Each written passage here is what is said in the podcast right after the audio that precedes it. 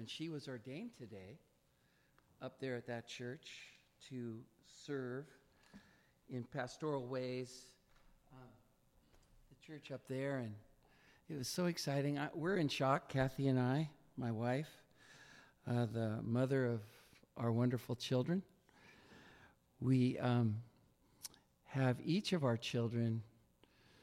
Uh, Nick's the youngest, 33 now, age of Jesus when he died. I know. but anyway, um, each one of them is on staff in ministry, and we're in shock, actually. People say, What did you do? I don't know. It's all what the Lord did. And this church is here because the Lord raised it up. But He used people. And that's what we want to talk about today. So turn to Acts chapter 1, right? We should start in the first chapter. Yeah.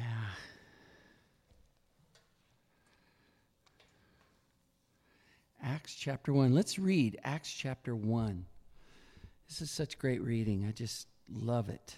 We haven't done it already, have we? Did we have reading? Okay. I wanted to be here for the worship, but um, their church is way up in uh, Marysville. So I broke a few speed limit laws on the way down, but I don't know. Pray for me. I need that. Okay. Acts 1, verse 1. The former account I made, O Theophilus, of all that Jesus began both to do and teach, until the day in which he was taken up, after he, through the Holy Spirit, had given commandments to the apostles whom he had chosen, to whom he also presented himself alive after his suffering by many infallible proofs, being seen by them during 40 days, and speaking of the things pertaining to the kingdom of God. And being assembled together with them, he commanded them not to depart from Jerusalem, but to wait for the promise of the Father which he said, You have heard from me. For John, he said, truly baptized with water, but you shall be baptized with the Holy Spirit not many days from now. Therefore, when they had come together, they asked Jesus, saying, Lord, will you at this time restore the kingdom to Israel? And he said to them, It's not for you to know the times or seasons which the Father has put in his own authority. But you shall receive power when the Holy Spirit has come upon you, or when the Holy Spirit overflows you. And you shall be witnesses of me in Jerusalem and in all Judea and Samaria and to the end of the earth. Now, when he had taken, or spoken rather, these things, while they watched, he was taken up and a cloud received him out of their sight. And while they looked steadfastly toward heaven as he went up, behold, two men stood by them in white apparel. They, these were two angels that were right there, um, witnessing it and telling the guys, the disciples, um, what was going on. And they were in white apparel, which they often are, who also said, Men of Galilee, why do you stand gazing up into heaven? This same Jesus who was taken up from you into heaven will so come in like manner as you saw him go into heaven. Then they returned to Jerusalem from the mount called Olivet, which is near Jerusalem, a Sabbath day's journey. And when they had entered, they went up into the upper room where they were staying Peter, James, John, and Andrew Philip and Thomas, Bartholomew and Matthew, James, the son of Alphaeus, and Simon the Zealot, and Judas, the son of James. These all continued with one accord in prayer and supplication with the women and Mary, the mother of Jesus, and with his brothers. And in those days, Peter stood up in the midst of the disciples. Altogether, the number of the names that were gathered were 120 men and brethren, he said, this scripture had to be fulfilled, which the Holy Spirit spoke by the mouth of David concerning Judas, who became guide to those who arrested Jesus. For he was numbered with us and obtained a part of this ministry. Now, this man, Judas, he purchased a field. Whoops. Yeah, he purchased a field with the wages of his iniquity and falling headlong. He burst open in the middle, and all his entrails gushed out. Oof. And it became known to all those dwelling in Jerusalem, so that field is now called in our own language Akeldama, that is, field of blood. For it is written, here he's quoting what David said, which he referred to earlier. For it is written in the book of Psalms, let his dwelling place be desolate, and let no one live in it. That's Psalm 69 25. And um, Peter pulls that out of Psalms and he says, This was his a prophecy about him. And when you look at Psalm 69, 25 and, and the verses around that, you find it is a messianic psalm. And it's what um, Judas, uh, the end that he was going to come to. And then, verse 20, at the end there, it says, Let another take Judas' office. He, he pulled that out of there. And this one's in Psalm 109, verse 8. So here's Peter. I mean, you know, the guy's a fisherman, but he's been studying with Jesus for three years. Yes, he knows his Bible. And he, he's found these verses applying to Judas to explain how God God was working through this as sad and tragic as it was. And yet they felt, oh, we've got to have another one um, fill out the number of the 12. It says, let another take his office. So, verse 21 Therefore, of these men who have accompanied us all the time that the Lord Jesus went in and out among us, beginning from the baptism of John to that day when he was taken up from us, one of these must become a witness with us of his resurrection. And they proposed two guys Joseph, called Barsabbas, who was surnamed Justus, and the other guy, Matthias. And they prayed. And they said, You, O Lord, you know the hearts of, the, of all. Show which of these two you have chosen to take part in this ministry and apostleship, from which Judas by transgression fell, that he might go to his own place. And they cast their lots, and the lot fell on Matthias. And he became numbered then with the 11. So he rounded out the 12. All right, let's pray. Heavenly Father, what amazing verses.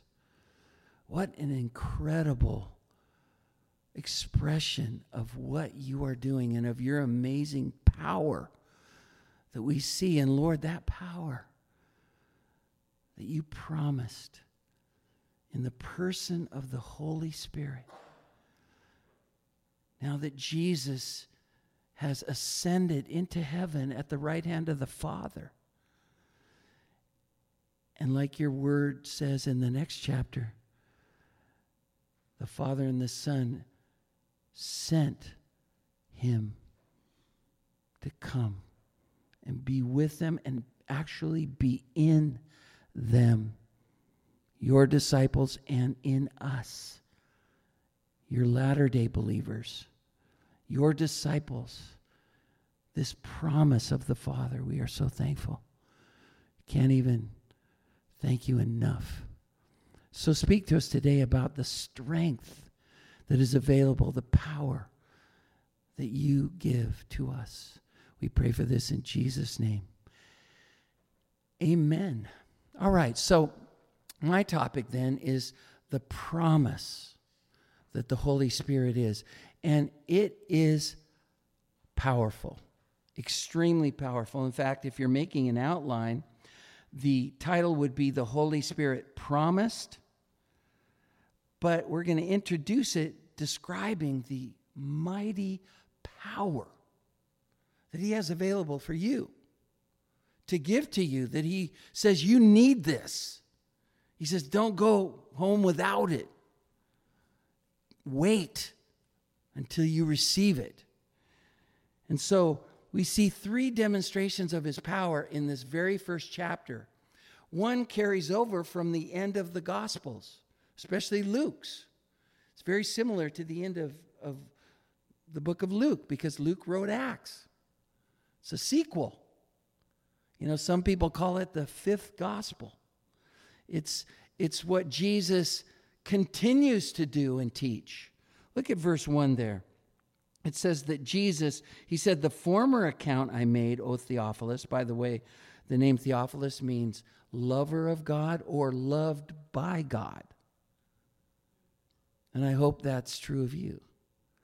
And we don't know if this was an actual man. He mentions his name at the beginning of Luke, and that was the first account.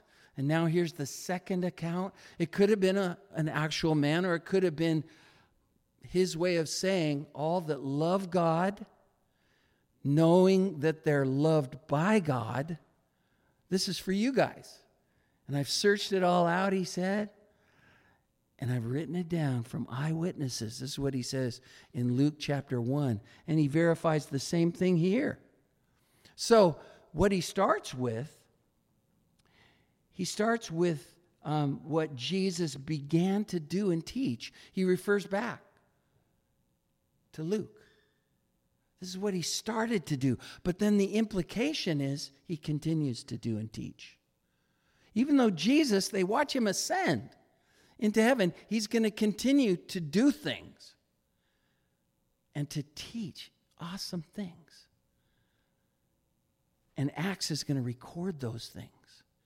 It's going to be part of the scriptures, the New Testament. And it continues today as far as doing things. He's still working. How's he working? You're part of his body. If you believe in him, he's creating this entity, the body of Christ, or the church of the living God that Jesus Christ himself will marry at the marriage supper of the Lamb. Where it talks about in, in Revelation 19. And just like a husband and a wife are one flesh, you're part of his body. That's awesome. If you're a believer in him, if you trust in him, you get to be part of him. It's no longer I who lives, but Christ lives in me through his Holy Spirit. And he proved his power by rising from the dead. He raised from the dead. After he gave them various orders and commands, verse 2, to what he wanted them to do, he also, after he died then and suffered, presented himself alive after his suffering, verse 3, by many infallible proofs, being seen by them over a period of 40 days, and speaking of the things pertaining to the kingdom of God. So here he is appearing to people. Now, the Bible says that he was crucified on Passover. Why? Because he's the Passover lamb. So that his blood. You see, every lamb or every sheep or every goat or every ram that was ever sacrificed under Moses' law only pointed to Jesus, the real Lamb of God, who actually washes your evil and sin and carnal thinking, behavior, whatever. We've got it. But He came to make us new and to cleanse us and to change us. That's a powerful, powerful thing. And He proved His power by rising from the dead. You know, it's not easy to rise from the dead. Jesus conquered death. He's the victor over death. That's why we don't have to fear death physically because he's given us the gift of eternal life. What is eternal life? To know God and Jesus Christ, whom God has sent. Acts 17 3. You enter into this relationship. Now, if you haven't yet personally received Him and are believing and trusting in Him, you can now. That's what I want to encourage you. Over a period of 40 days, okay? So, like three days later, after Passover, he rose again. And then for 40 days, so 43, he's appearing to people. And he appeared to over 500 different people in at least 14 different appearances. He appeared to some small groups. He appeared to the group of disciples, the men disciples, a couple of times. He appeared to the women, Mary Magdalene and Joanna and Salome, and, you know, especially Mary Magdalene, he appeared to. He appeared to James, his half brother. He appeared to Peter like four or five times, one time by himself. And it doesn't say what happened there except that he was restored. And then he appeared to him with a bunch of other fishermen, remember? And he took Peter aside and he says, Peter, do you love me more than these? Because remember, Peter had said, I'll never deny you.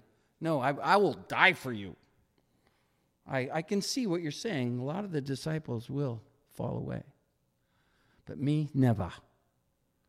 So, so Jesus says to him when he appears to him with the fishermen, other disciples, he says, Do you love me more than these?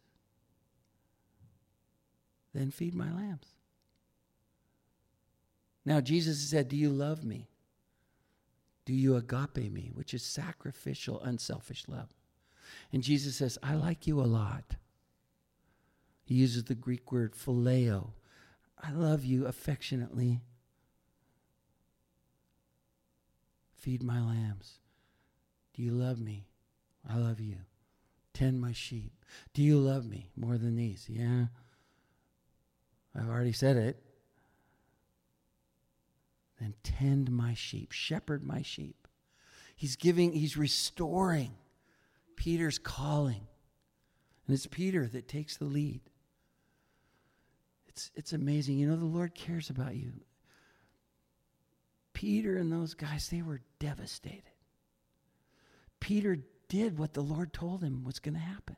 You're going to deny me three years before the cock crows this morning, the next morning. And sure enough, he did. And then Jesus is dead. And what can I do? I, I, I, I failed him, but now he's dead. And he forgot that Jesus told him five times, but I will rise again on the third day.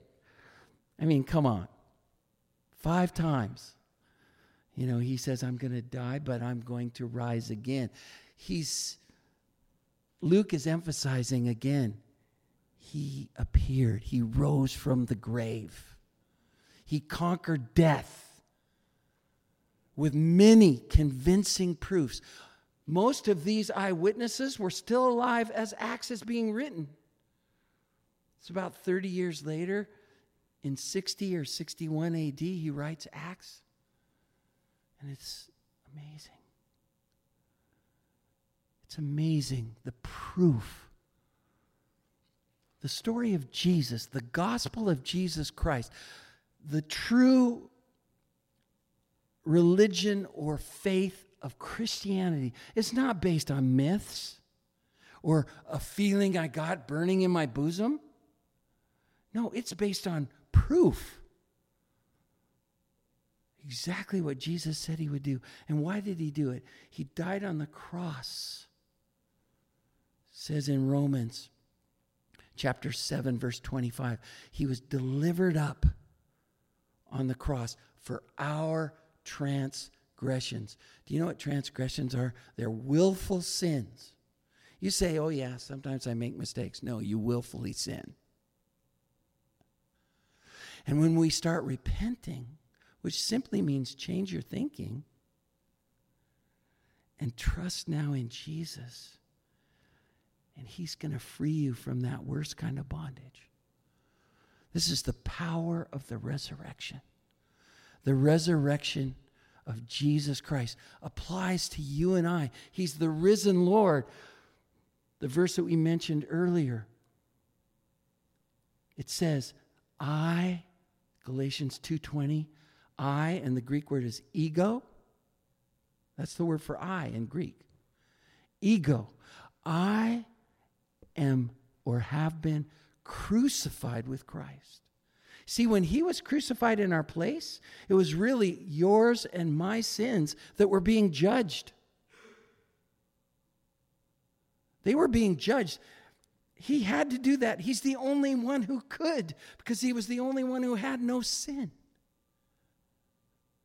He could be the substitute, dying in your place. That's why you don't have to constantly condemn yourself like the devil wants you to do when you fall.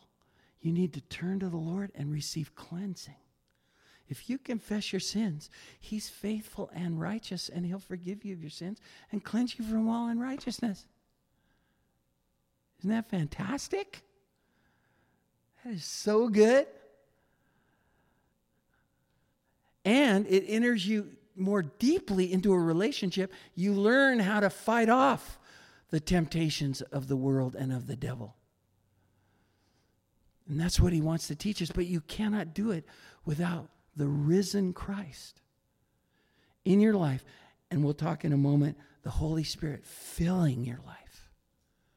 Not only causing you to be born again, because the first night after Jesus rose from the dead, he appeared to the disciples, 10 of them.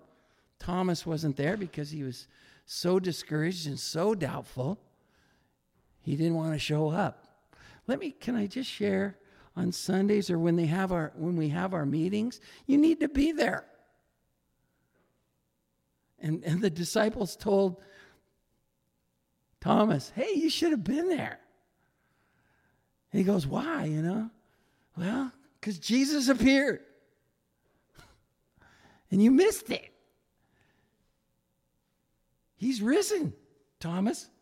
He's risen. The women weren't telling a bunch of fables. They actually saw him. We didn't believe him either until he appeared to us. Isn't that funny? They wouldn't believe the ladies. That's, that stinks. But we tend to be like that. So Jesus appeared to them. They told Thomas. Thomas said, Unless I touch the nail prints in his hands, I won't believe. Real winner guys we've got here among the disciples. And that's what he's got now, too, to work with. A guy like me. You know, I was raised by a raging alcoholic. My mom was a wonderful Christian, but it was tumultuous in our household. There was fighting going on because of his drunkenness, coming home four or five nights a week drunk. Oh, it was not easy. But you know what? My mom brought us to the Lord. And when we became part of this alive church like this, it changed our lives because we had Jesus in our lives. So, the resurrection of Jesus, He gives you His power and He promises you His Spirit. We'll talk about that last. But the second thing is, not only did He rise again, but He ascends before them. They watch him ascend. You know, what was it? It was like 24 years ago. Is that right? No, not 24.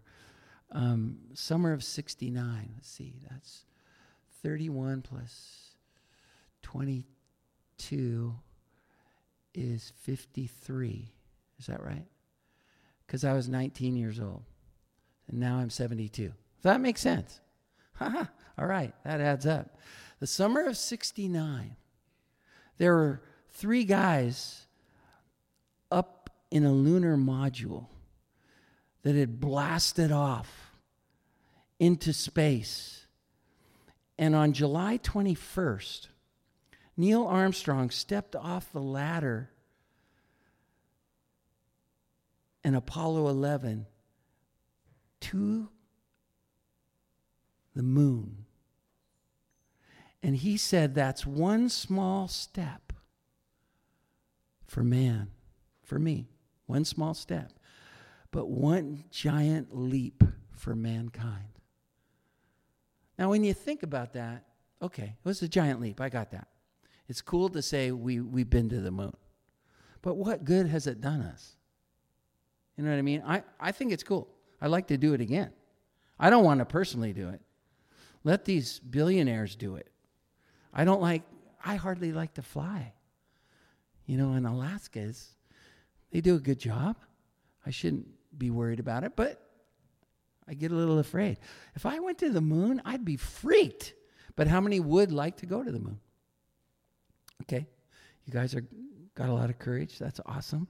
I'm going to appeal to that courage in a few minutes.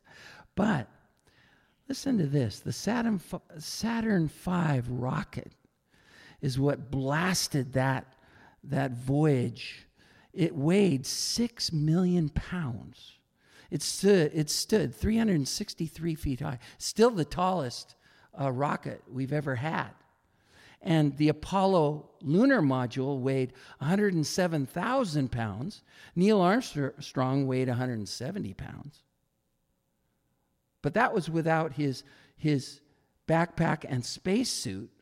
With that, he, he weighed 360 pounds. But the moment he stepped on the moon, he only weighed 60 pounds and he could bounce around.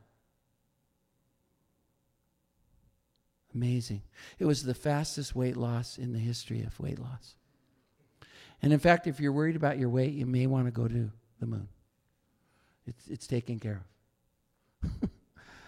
I know, I'm being facetious. An incredible feat, maybe, but it's as nothing c- compared to what we hear, what we see described here. Jesus went up on the Mount of Olives and he gives them some last orders. We'll talk about that in a minute. And then he starts going up. Now, I, it wasn't a blast off like Saturn V, but he just starts going up. I, I kind of think more of floating, but I'm not sure. I wasn't there. But he went up. He didn't need a rocket, a cloud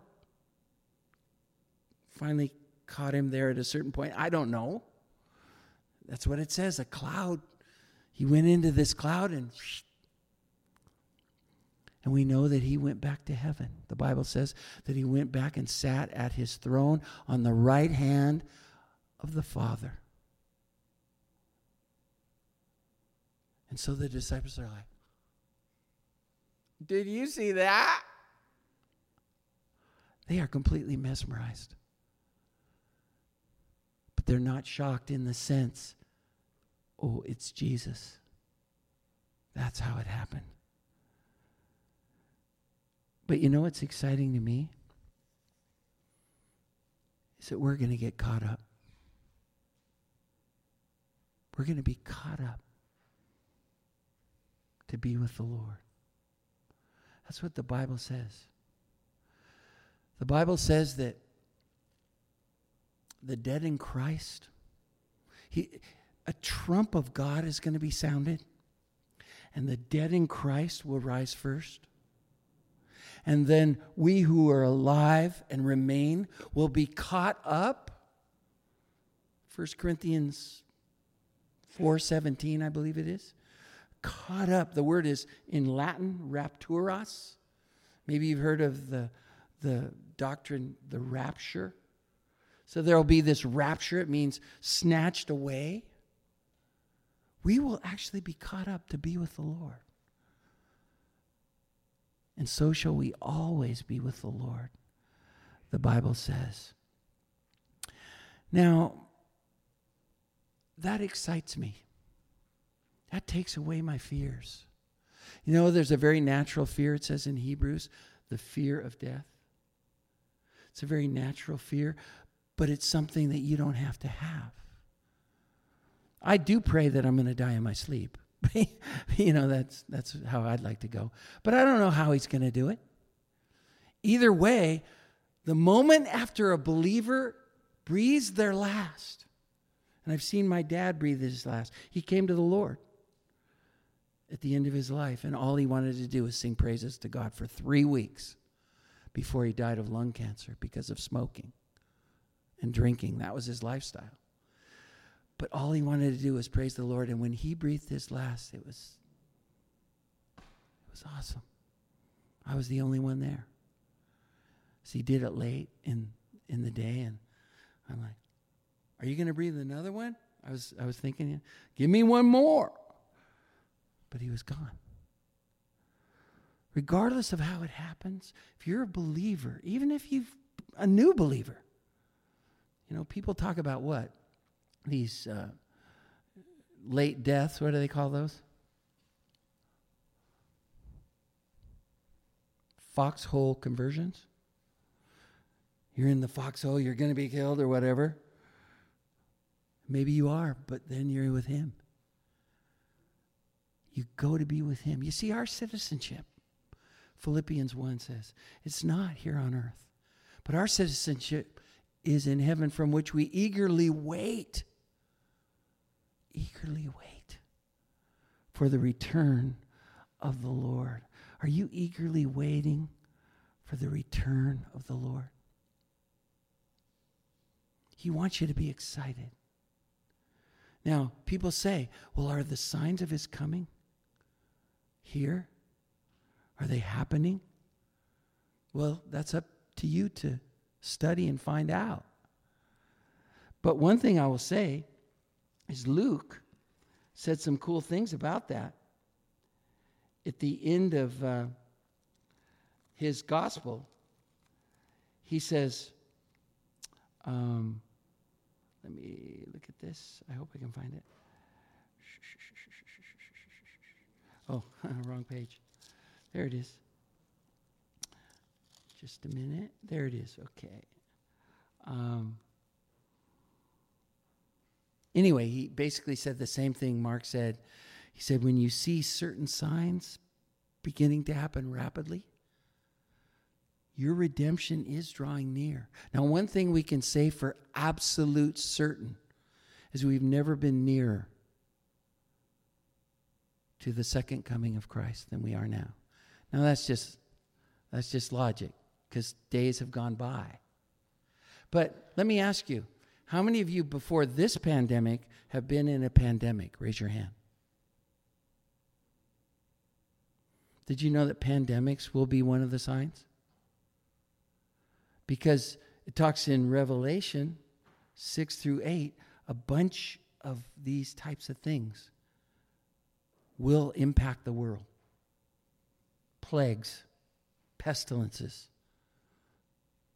those very types of things. The Bible also says that people's love is going to grow cold in the last days, and that there'll be much fighting, even among families, and division. We think of political fighting. There's so much political fighting. I don't know about you, but for me, I'm not going to fight politically at all. It doesn't matter to me if you're right or left. What really matters is are you trusting Jesus? And I want people to listen to me whether I'm a Republican or a Democrat. So I'm not either. I'm an independent. Now, it's just me, you know? I, I just want to tell people the truth that they need Jesus and He loves them. And just like He promised, and like is told here, men of Galilee, why do you stand gazing up into heaven? This same Jesus who is taken up from you into heaven will so come. In like manner have you seen him go into heaven. One thing is for certain, he is coming back. And if you doubt that, then you doubt what he promised. He said he is coming back. Six times in Revelation 20, he says he's going to set up a thousand year reign of Jesus Christ upon the earth. Now, I understand that some Bible teachers spiritualize that and say it's not really a thousand years and so on and so forth. But in six straight verses, it says six times, He will rule and reign for a thousand years. Revelation 20. So I don't know what that means. If you, if you know what it means, then whatever. And I'm, you know, our millennial brothers and sisters who trust in Jesus, who died and rose again for them they love the Lord. That's great. It's not essential that you believe in the literal thousand year reign. I don't know why you wouldn't, but anyway, that's just where I'm coming from. I am so excited for him to be king over this world and show what it was meant to be like. The Bible even says that Abraham, Isaac, and Jacob are going to be there. It says that David will be ruling also because he was it was promised to him. But Jesus is the fulfillment of the promise, and the Lord will be the one ruling. But that's, I'm just telling you what the Bible says. But I want you to search it out. Because to me, it gives so much incredible hope. And I'm so excited that we are headed to a much better place than we see right now. Now, being with Jesus is going to be thrilling. But when you stand before Him, you want Him to say, Well done, good and faithful servant. That's what you want Him to say. Where did I put my phone, by the way? Did I stick it somewhere? What time is it? Do you have a clock? 1107? Okay.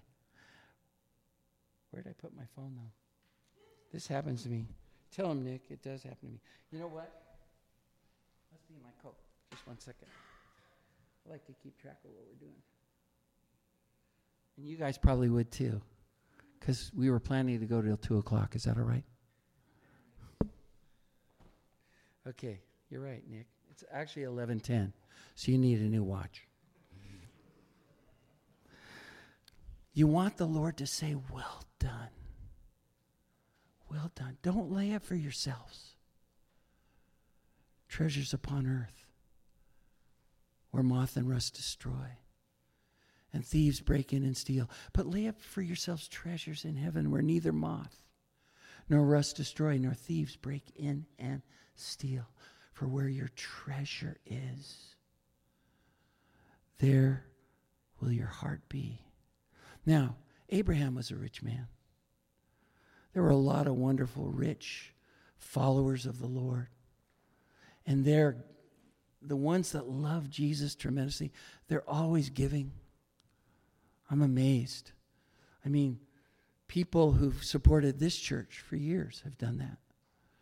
Like Nick said, we supported the church for some time, but there were people that believed in it so much and they often came.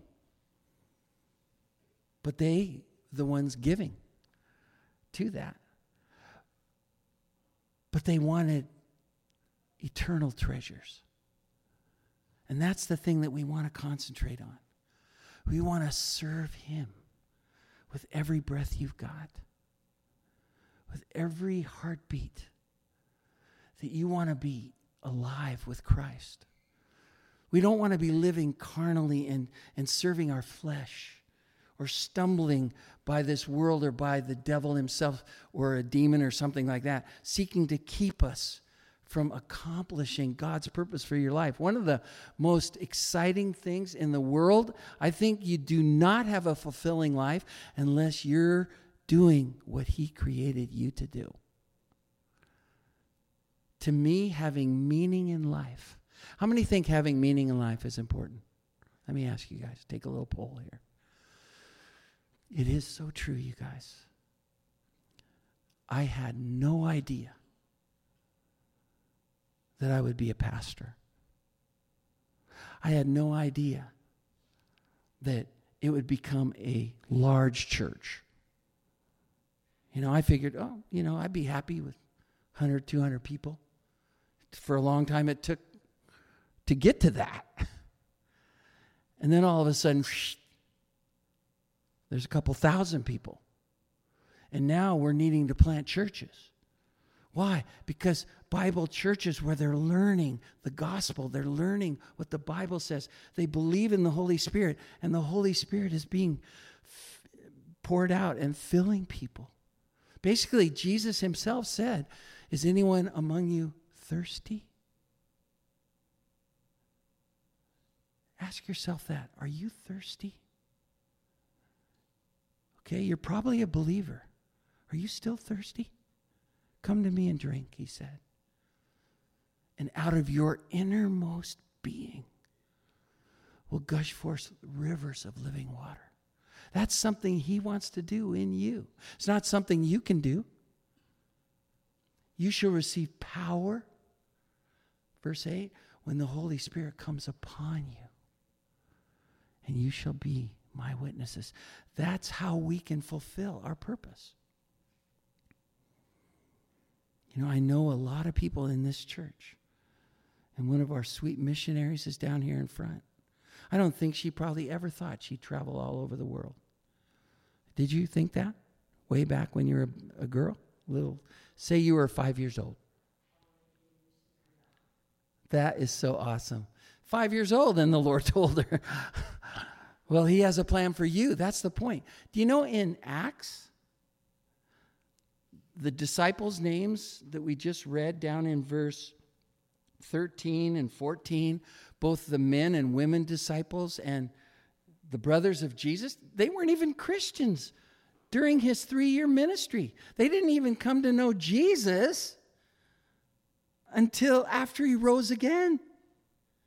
And he appeared to James, and all the brothers came to the Lord. Amazing. If you're struggling and you've been praying for your loved ones, don't give up. Jesus had a problem with that too. His brothers didn't even believe in him until he conquered death on their behalf. Now they're going strong. Now James is the pastor of the church in Jerusalem as Luke writes this. And before he was making fun and mocking Jesus about it. How sad. But we all have the, those issues that we battle. So we need his strength, we need his power. And 57 times in the book of Acts, it mentions the Holy Spirit. And yet, the disciples in chapter 1, most of them are not mentioned at all again. Only Peter, James, John, and then another guy whom the Lord saves in chapter 9, Paul, those are the ones that are mentioned. It's mainly about those guys, but there's 110 other names that we've never heard of before, but now we know. 110 names in the book of Acts of God, people that God used. They're not household names. Most people who are really being used by the Lord are not household names. Who even cares about being a household name? How about spreading the fame and the name of Jesus? You know, want to know a really good way to do that? I want to give you this, this little secret that's really, really helped me. I've had the privilege of leading a lot of people to Jesus. Many of them have been one on one. And this is what the Lord showed me. Pray about this, see what you think. You know how you talk to people most days, right? You might talk to one or two, you might talk to five. You might meet a new person. There might be someone at the gas station, the grocery store, um, maybe at school, at your job. You know, you're talking to people. When you're talking to people, inevitably they'll talk about something that's bothering them, some need that they have in their life, or a loved one that they care about, or someone that's really irritated them, or is an irritant to them. Just something difficult in their life. They will speak about it. It might be a sickness, it might be a broken relationship, it might be, you know, f- battles going on among uh, loved ones. There's so many things. People like to share. They want to, they're kind of sharing their heart. The Lord showed me, He said, Wayne, whenever someone does that, I want you to ask them if you can stop for a moment and we can pray for it. That's all you have to do. If you just say, hey, wait a second, could I? I relate to what you're saying, and that's a, that's a big need. Could we pray for a minute about that? Now, they might get shocked that you're doing that. and they might think, ah, but you know what? In all the times I've done that, only once has a person turned me down. And I'm talking about hundreds, hundreds of people. One time, I was turned down, and I told the guy, okay, I respect your space, and I won't do it right now in your presence, but as I leave, I'm praying for you. I want you to know that. And if anything happens in what you've talked about, call me, would you? And he did. It's, see, the presence of God. When you pray with people, whether they're believers or not, you're invoking God. And He's with you. And His presence is there. You're talking to Him. They may even feel something. I don't know. All I know is the Lord uses it. And it's an easy, easy way to witness. 79 times in the book of Acts, the name Jesus is mentioned. 79. More than the Holy Spirit. It's Jesus. But Jesus is the one who gives the Holy Spirit. Jesus rose again. Jesus ascended to heaven. He's going to bring us to heaven. That's power.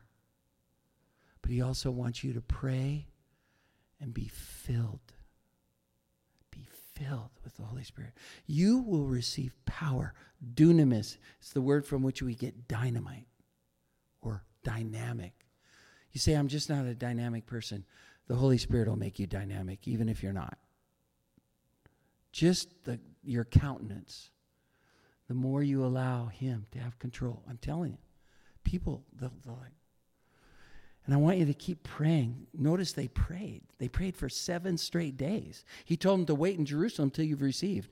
Pentecost, he knew he was going to send the Holy Spirit, and we'll see it next week. You guys will. I won't be here, but it's going to be fun. The Holy Spirit's going to pour out. Gifts of the Spirit are available prayer gifts, action gifts. The Lord is good. And we just want all that He has. And so he gives us that power that we might be witnesses, it says in verse 8. The word witness is the Greek word martis, and we get the word martyr from it. You say, Wayne, does that mean when you're filled with Spirit, you probably get martyred? What a martyr is, actually, in the sense of witness, is it someone who believes in a cause or a person so much that they would die for that person. There's nothing here worth dying for more than Jesus. But better than that, worth living for than Jesus. Because when you live for Him, you're giving your life for Him. And that's what He wants. And I just want to warn us of one thing. Let's see how much time we have here. What time are you done, Nick? Just about done? We are done? Okay. okay, then I'll wrap it up. Let me let me do this. I'll skip the other part that I was going to do. Let me um, look at this part. Will you guys just read this for me with me one more time? Look at verse 18 about Judas says, Now this man purchased a field with the wages of iniquity. Falling headlong, he burst open and his guts came out. Okay. There you go. That's not a pretty picture. It became known to all those dwelling in Jerusalem.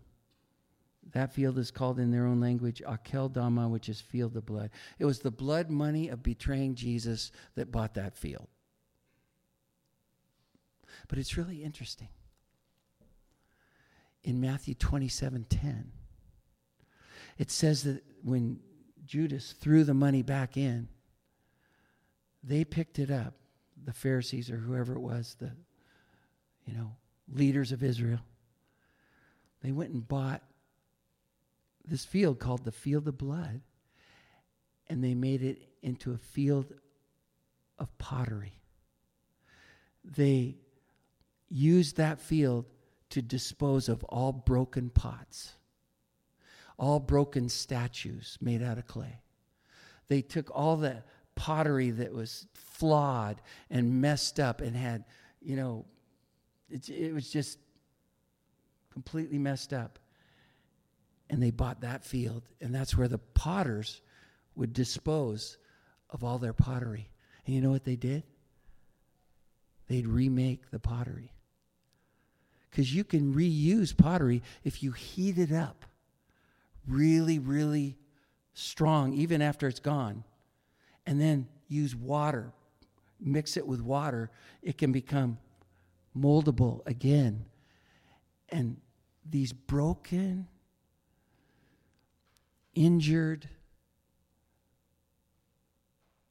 what were useless pieces now can be used. And that's what it was used for. That field that was a field of paying for Jesus' death became a field where new vessels could be created. To me, it's just so amazing because that's what Jesus does through the Holy Spirit.